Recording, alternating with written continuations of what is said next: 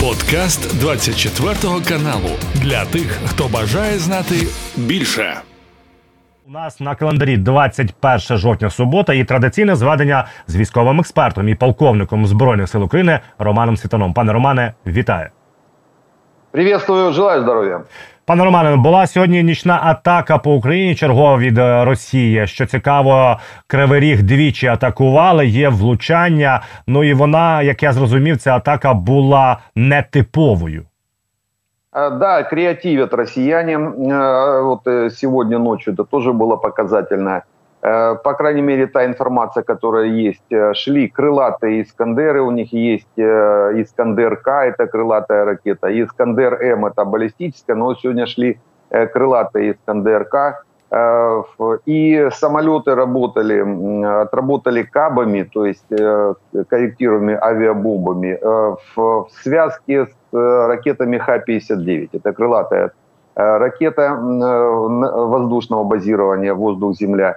И вот они тоже пытались э, вместе с кабами э, отправлять эти ракеты. Скорее всего, для того, чтобы как-то вывести э, из устойчивого состояния нашу систему противовоздушной обороны, так как по кабам очень сложно работать, практически невозможно. Это корректируемая авиабомба, у нее чуть, чуть другая траектория и неисчисляемая практически, и эм, эффективная площадь рассеивания маленькая. А Х-59, э, Х-59 прятали э, в этот рой кабов. Ну, по крайней мере, попытались. Сбили мы ракеты, чуть, чуть дальше будет э, статистика по уничтожению. Некоторые сбили, что-то прошло. И шахеды, то есть такая массированная, можно сказать, разношерстная атака. То есть идут, идет постоянная наработка у россиян, э, наработка механизмов и, скорее всего, обучение летного состава, в том числе работать разными типами э, боеприпасов в одном полете. То есть одними и другими, и под управлением третьих. Э, Ну, это понятно. То есть это эм, они готовятся э, к таким масштабным атакам, но это в основном по все-таки приграничной, там по первому эшелону, по второму эшелону, вдоль, вдоль линии фронта. Пане Роман, от вчора ми згадували з вами, що Росія перекинула в Крим міг 31 і ви от казали так, що якийсь зміст їх перекидати в Крим. Як ви вважаєте, чи це є чергова можливо загроза для росіян? То ми ж можемо, якщо ракет немає, але ми знаємо, що дрони ми можемо влучати. А це ж е, Росія наражає на небезпеку свою авіацію. А, Ну, скорее всего, они перебрасывают, допустим, тот же аэ- аэродром Бельбек, там а, довольно-таки серьезное ПВО. А, То есть э, они почему-то уверены, ну, то, что они могут сбить, э, допустим, если это аэродром, на аэродроме стоит э, многоэшелонированное ПВО, а Крым, он такой напичкан ПВО противника, м, то они, в принципе, не опасаются беспилотников. А а вот то, то, что перебрасывают, значит, на 100% уверены, что другими средствами поражения мы работать по Крыму не будем. Э, Вот э, обратите внимание, сейчас уже можно это как э, по- подавать как определенный анализ. Последние полторы-две недели практически не слышно ни российских крылатых ракет, крылатых типа Х-101 э, калибров, и не слышно работу «Скалп» и «Шторм Shadow». Э, Эти ракеты не идут. Несколько было ударов по Крыму, но, скорее всего, это были либо «Нептуны», либо ракеты типа «Харма» или «Гарпуна». То есть э, не, не, не работают ни россияне, ни мы не работаем крылатыми ракетами. Почему? Э, Чуть другой вопрос, просто пока вот показываю. Обратите внимание на вот эту связку. Э, Больше недели уже, как, как минимум, а то и, и полторы-две недели таких ударов нет.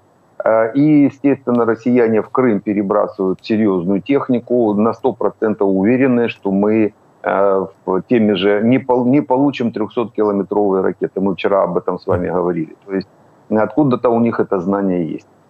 Ну, по що ми не отримуємо 300 кілометрові ракети, можливо, і е, не і факт, але в нас є просування пане на лівий берег. Про це каже інститут вивчення війни і е, наші хлопці на передовій. І е, е, окремо кажуть зет-пабліки росіян. Про які міста е, населені пункти йдеться? Ми з вами говорили, що от є піщан, піщанівка і пойма, в які зайшли наші сили. А якщо дивитися східніше, є населений пункт Кринки. То от е, повідомляють, що і кринки також вже під збройними силами України. І в нас є е, фотознімок підтвердження того, що росіяни панікують. Ось червоним кольором це лінія оборони, яку на швидкоруч е, намагаються збудувати росіяни на лівому березі. И Песчанка, и Крынки – это район в районе район железнодорожного моста. То есть в районе автомобильного моста там есть определенный гарнизон наш уже на левом берегу, ну, по крайней мере, группы, которые давно уже этот плацдарм контролируют. Вот сейчас создается плацдарм на левом, на левом берегу и в районе железнодорожного моста. Э, как и для чего, это будет понятно чуть позже. Все будет зависеть от того, как э, россияне отреагируют на такого рода э, наше уже движение. Ну, естественно, от принятия решений. Здесь как минимум может выполняться три задачи. Основная задача, первая, даже просто при движении, попытаться растянуть линию фронта, оттянуть достаточное количество сил, средств россиян на, на этот херсонское направление, э, заставить их снять, допустим, с запорожского или с донецкого направления и перебросить. Э, пока этого, пока этого движения нет. То есть пока россияне э, не серьезно относятся к вот, разворачивающимся определенным операциям. Да, подготавливают определенную линию обороны, но это стандартные действия любых обороняющихся Э, команд. А вот именно и переброски серьезных э, сил э, в сторону Херсона не видно. Ни с, ни с Запорожья, ни с Донецка, даже с Крыма они не выводят в эту сторону. То есть считают достаточным то количество войск, которые у них есть на левом берегу, или не видят серьезности разворачивающихся событий с помощью наших сил. Э, вторая задача – это если россияне так и дальше себя будут вести, ну то есть не обратят на это внимание, то, скорее всего, есть э, варианты развития ситуации и э, до уровня, допустим, подготовки плацдарма для форсирования Днепра или просто плацдарма на левом берегу для того, чтобы хотя бы попытаться отодвинуть от Херсона линию фронта на несколько там километров, десятков до десятка километров – Оптимально это, конечно, э, километров 30 для того, чтобы ни одна э, э, ни, одна, ни один ствол армейской артиллерии до Херсона не достал. Но здесь уже будет зависеть от того, как будем развивать эту ситуацию. Ну и третья задача, если россиян, у россиян вообще не хватит сил, средств, или те, те войска, которые у них сейчас выполняют боевые задачи на Восточном фронте и на Запорожском направлении, увязнут в боях до такой степени, что они не смогут и наша разведка это доложит, что россияне не смогут противодействовать нашему форсированию и движению в сторону Крыма, то, я думаю, будет принято решение как раз на такое рода действие. Вот три, э, три задачи, три, развития, три направления развития ситуации. В ближайшую неделю это будет понятно, по какому из пути пойдет, э, пойдет наша команда. Пане Романе, стала достовірніша е, інформація в доступі е, про е, удари по авіабазам все ж тими Атакамс. Е, це є Бердянський аеропорт, так і це також під Луганськом селище є в нас переможне. Саме в ньому розташовані були і власне в цьому районі були розташовані. Е, гелікоптери в першу чергу росіян. За останньою інформацією було в Луганську ліквідовано 6 е, одиниць К-52, а в Бердянську 13 одиниць. Ну і загалом там і мі 8, і мі 28. А, ми можемо вважати, що це є дуже серйозний прорахунок і один з найбільших провалів росіян по дислокації своєї авіації в цій війні. Ну, э, как минимум, они не отреагировали на угрозу поставки э, атакамсов. То есть, э, понимая, что могут зайти атакамсы, а я так понимаю, ну, разведка у россиян все-таки работает. Кто бы что ни говорил, а и госбезопасность, и, война, и грушная разведка. А у них достаточно серьезная сеть информаторов, потому я думаю, они точно знали, что заходят атакамсы и принятие решения, то есть они, они это предвидели, а вот э, не обратили абсолютно внимания. То есть, э, скорее всего, были убаюканы э, докладами своих командиров ПВОшников, которые их заверили, что эти аэродромы полностью прикрыты от, и от баллистических ракет в том числе. Но самое интересное как раз это прикрытие ПВО и попало под удар этих же ракет. Это примерно та же картина, как С-400 Нептунами и Storm Shadow были уничтожены на э, Крымском побережье. То же самое и здесь. То есть были, были повреждены системы э, ПВО, зенитно-ракетные комплексы, стоящие на аэродроме ракетами, которые, которые они должны были э, сбить. То есть, скорее всего, здесь понадеялись на понадеялись на свое ПВО, которое, ну, а как, как всегда, оказывается очередной вундервафлей. Новейшее ПВО, которое производится вот последние несколько лет, э, уничтожила ракета, которую произвели четверть века назад э, натовские специалисты. То есть вот соотношение, это как раз показывает соотношение передовых технологий. Э, россияне не могут выполнить Э, уничтожения с прошлого тысячелетия подарков, э, которые им готовили в свое время натовские э, специалисты.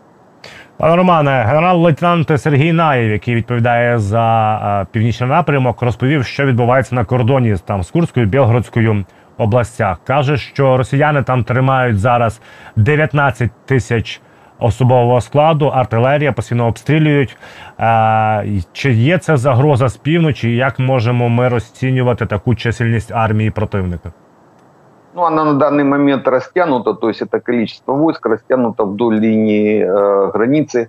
Э, скорее всего, на них подействовало э, это, э, эти действия, подействовало Э, некоторые мероприятия, которые проводились в последнее время э, корпусами, российскими корпусами, э, которые заходили в Брянскую, в Курскую, в Белгородскую область. Вот они только сейчас, а это было несколько месяцев назад, отреагировали и начали разворачивать хоть какое-то более-менее подобное армейским формированием части но они растянуты по э, линии границы, это несколько сот километров. По, по большому счету, пока они не собрались в один кулак, то есть не, не собрались в одно место, они не представляют как наступательная сила какого-то, какой-то проблемы. А вот как оборонительно это понятно. То есть Ная в этом смысле констатирует факт, что да, начали они уже наконец-то на десятом году войны усиливать э, границу уже, уже воинскими частями. Причем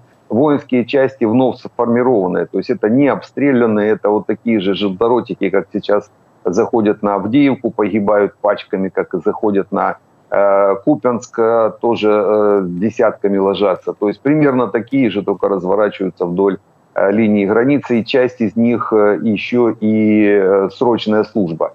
Э, их, в принципе, срочников не должны кидать на фронт, и их вот разворачивают вдоль линии границы. Но это, еще раз повторюсь, заградительные такие, так сказать, отряды уже армійського армійського образця. До речі, про Авдіївку і Куп'янськ два найгарячіших напрямки зараз на фронті. Естонська розвідка та й британська розвідка. Пане Романе кажуть наступне: що зараз Росія збирає, збирає снаряди та готує новий наступ. Під Авдіївкою ми знаємо, там важкі бої, поступові просування мінімальні в росіян є. От якщо ми глянемо за останню добу, в районі Красногорівки знову ж таки вони просунулися. Але втрати в них шалені. Ну і це генштаб зведення також демонструють. Як ви вважаєте, чи доб'ються якогось тактичного успіху росіяни на Куп'янську і біля Авдіївки? Туда, да, и на один и на другое направление. Последнее время тоже вновь сформированные части, они заводятся. Вот есть уже информация о том, что будут продолжать наступательные действия. Опять зашло несколько батальонов э, в Макеевку, зашли дальше, они двигаются на Ясиноватую, э, на Донецк и будут заходить на линию боевого соприкосновения, на линию фронта будут выводиться.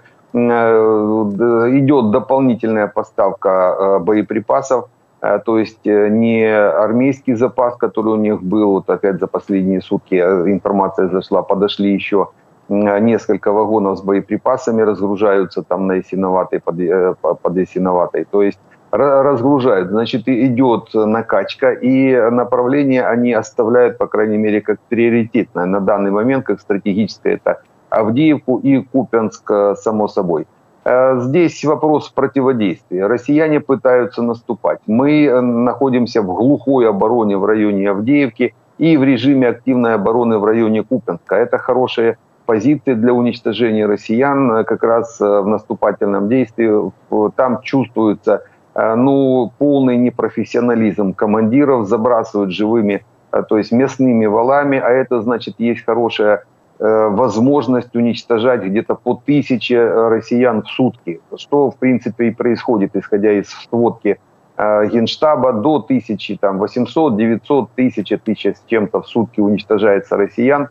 Техники очень много сейчас остается на полях. Они прямо на полях пытаются ее ремонтировать, потому что не, нереально ее оттащить. И выходят бригады ремонтные прямо там, где техника была выведена из строя, пытаются как-то ее запустить для того, чтобы можно было либо своим ходом выйти с поля боя, либо там дальше уже выполнять какие-то боевые действия. Эти бригады также накрываются вместе повторно а, вместе с ремонтируемыми машинами. То есть эм, процесс этот идет, Э, и он набирает обороты, то есть э, вбрасываются, особенно в районе Авдеевки, вбрасываются в бой все больше и больше количество э, российских войск, в основном личный состав, ну то есть это те местные штурмы, которыми в свое время славился Пригожин, то его, но это уже контрактники, то это в свое время это были сидельцы, а это уже контрактники. Хотя среди контрактников также есть сидельцы, потому что э, их зон сейчас э, на, на зонах сидельцы, которые являются военнообязанными, э, их практически всех уже призвали уже с зон и подготавливают и перебрасывают на линию фронта. Этим уменьшают такое протестное настроение россиян. То есть это то, те отбросы Э, которые и так уже, их уже и так общество списало, ну их еще пытаются как-то что-то из них выдавить э, и утилизовав на линии фронта, э, выполнить какое-то продвижение, по крайней мере. Противодействие есть, в основном противодействие этому, этим наступательным действиям и в Луганске, и в Авдеевке. Это достаточное количество боеприпасов. То есть у нас есть и там, и там Э, серьезное артиллерийское вооружение, главное, э, главное мины и снаряд. И в принципе эту проблему можно решить, оставив на полях э, Авдеевки и Купенска ну не одну тысячу россиян. Если они их заберут, то в принципе и тогда зачистят еще и поля в том числе. Пан Романе, якщо говорити про Авдіївку, так то кажуть, що там просто такі м'ясні штурми. Чи може закінч... закінчитися це от м'ясо в росіян, чи все ж таки вони будуть туди постійно підкидати?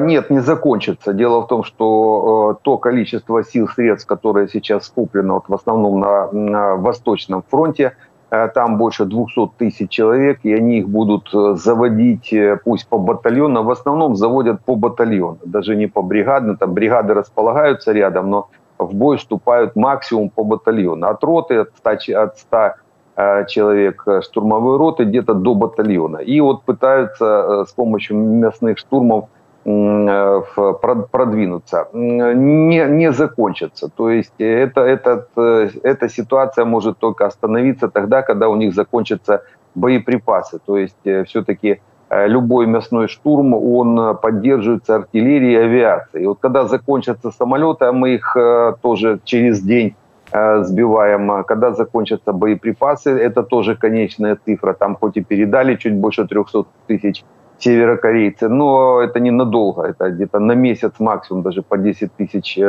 в сутки, если использовать на месяц, и это, это, вся эта передача сгорит, а ее еще привести надо. То есть Э, по большому счету быстрее закончится техника и боеприпасы, чем э, живая сила противника. Но для нас это, в принципе, удобоваримо, я бы так сказал, потому что э, все-таки мясо против железа никогда не выигрывало. И еще раз повторюсь, достаточное количество боеприпасов в, на этом секторе даст очень хорошие результаты. Мы 300 тысяч цифру от минусовых россиян увидим в ближайшее время.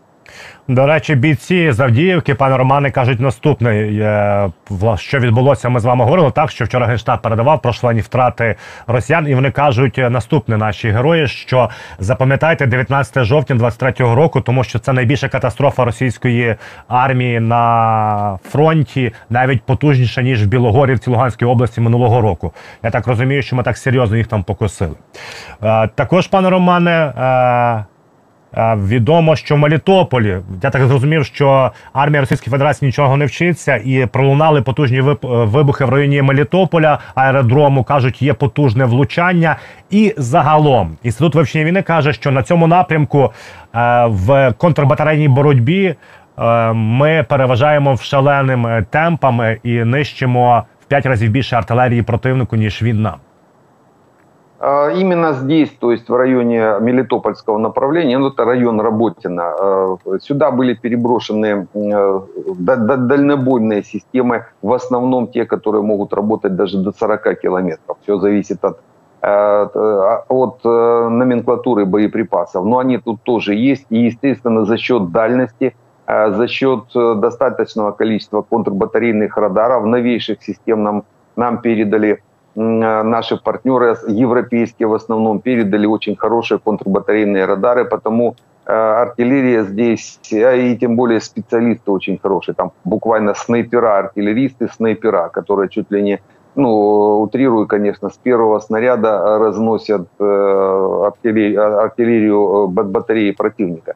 Здесь у них действительно серьезные потери по артиллерии. Последнее время даже меньше стали использовать артиллерию, понимая, что она будет просто уничтожена. А, и именно здесь, на этом направлении, используется авиация. Почему и нужны были атакамсы еще вчера, и реально в мае как минимум, для того, чтобы надо было уничтожить эти К-52, вот так, как мы сделали одним, одним залпом, э, отогнав россиян с Бердянска. Вот удар по Мелитополю, это та же самая картина там э, атакамс это или какие-то другие средства поражения, это другой вопрос. Туда, кстати, и э, простые ракеты М-31, Хаймерсы, от Хаймерсов могут достать э, дальность под 80 километров. Все зависит от того, до, до, как близко они могут подойти к линии фронта для от, работы. То есть это надо было сделать еще в мае, тогда бы у нас не было таких потерь от э, К-52, а это вертолеты-убийцы танков, которые, которые в основном-то и нанесли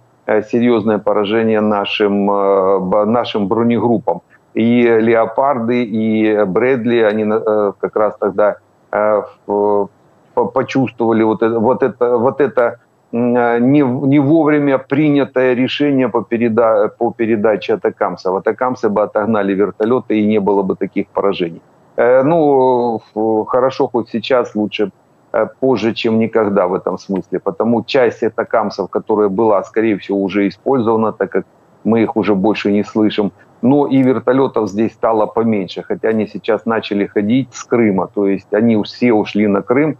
Э, там сейчас в Крыму на, на аэродромах самолетов и вертолетов как кур на насесте. Еще раз повторюсь, они на 100% уверены, что у нас э, атакамсов 300-километровых не будет. По крайней мере, на, на данном этапе. И сейчас Крым такой, э, из Крыма создан такой авиационный хаб.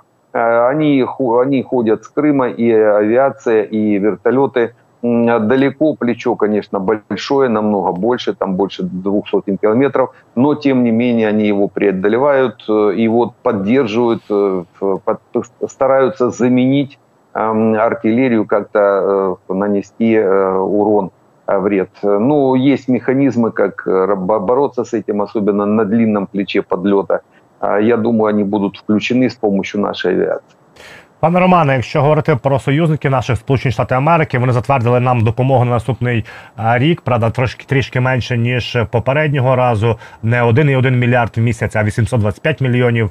Але е, наступне, що Джо Байден звернувся з офіційним запитом до конгресу, аби виділили 61 мільярд доларів на допомогу Україні і США е, і Ізраїлю, і лева частка саме для України. І наш посол Сполучених Штатів Америки Маркарова каже, що цитую. «Е, активно ведеться розмова про подальші передачі нам етикамс. Як ви вважаєте, чи і гроші, і ракети будуть погоджені? Ну, если Маркарова говорит, что активно ведется работа, она так говорила по ленд-лизу. И ленд-лиз закончился, никто его не продлил, потому вопрос по атакамсам, особенно когда это говорит э, э, э, Маркаров. То есть есть недоверие, по крайней мере. Будем лучше слушать Залужного в этом смысле. Вот э, он, он-то как раз покажет, вот как он показал старт атакамсов. Она, эта передача идет напрямую Пентагон в ВСУ атакамсы, потому я думаю, вот лучше послушать нашего генерала. Пока он, пока он молчит на эту, на эту тему. Потому посмотрим по дальнейшим движениям. Ну, а сами, само по себе выделение финансовой и военной помощи – Э, чуть больше сотни миллиардов запрашивает э, Байден, 61 с чем-то миллиардов только э, под Украину. Но надо понимать, что из этих 60 миллиардов, чуть больше 60 миллиардов, они не все идут в прямом смысле на передачу техники. То есть там где-то треть будет задействована на, на, на передачу нам самой военной техники, треть, скорее всего, на подготовку и на организацию логистических цепочек, ну а треть на восстановление. Э, они проплачивают сами себе, получается, на производство э, новых видов вооружений и для замещения тех, которые нам передаются. То есть там такой, такой механизм. Это я сейчас грубо сказал, то есть где-то треть, треть и треть. А там э, чуть, чуть больше или меньше какие-то цифры. Ну вот примерно, когда слышим цифру, допустим, там 60 миллиардов переданной помощи Украине, это, поверьте, это не 60 миллиардов прямых э, инвестиций э, в, в передачу военной техники. А это где-то где треть. А все остальное это сопроводиловка, так называемая. Пане Романе, щодо Північно-Атлантичного альянсу, заступник Єнса Столтенберга сказав наступне: Мірча Джоане. І такий сигнал мені здається дуже хороший. Він сам наступне: треба якнайшвидше заспокоїти ситуацію на близькому сході та продовжити підтримку України. Наскільки цей сигнал, власне, що от е, швидко залагоджуємо те, що відбувається в там, і е, продовжуємо активно підтримувати Україну. І вони кажуть, що е, в НАТО 32 країни фактично майже, і що їм вистачить е, сил і потужностей, називаючи 50% світового ВВП, понад 1 мільярд людей в країнах НАТО, і вони зможуть далі підтримувати активну Україну.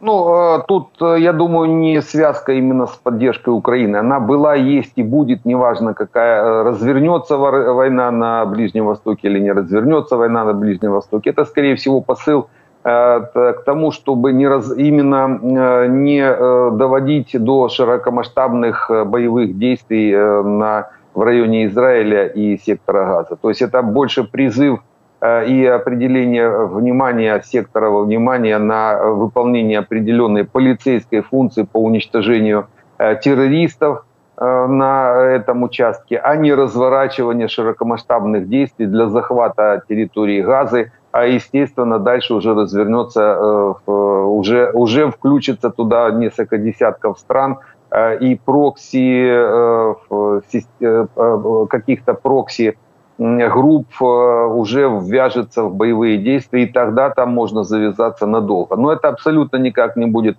коррелироваться с уменьшением или увеличением Э, помощи Украины. И тут это две разные войны, как бы кто их вместе не, не, не пытался собрать, это две разные войны. Они, во-первых, ведутся разным количеством э, э военнослужащих и против разного количества э, противника. У нас э, противник ядерная держава, у нас противник э, сотни тысяч э, регулярных частей э, армии, армейских государственных формирований – а там все-таки, как бы кто ни говорил, это пока еще группы разрозненные. Да, общее количество этих групп исчисляется там десятками тысяч человек, но это не сотни и не двухмиллионная российская армия, допустим. Mm-hmm. Потому они это немножко разные темы, хотя их пытаются собрать воедино. И разные причины, разные причины.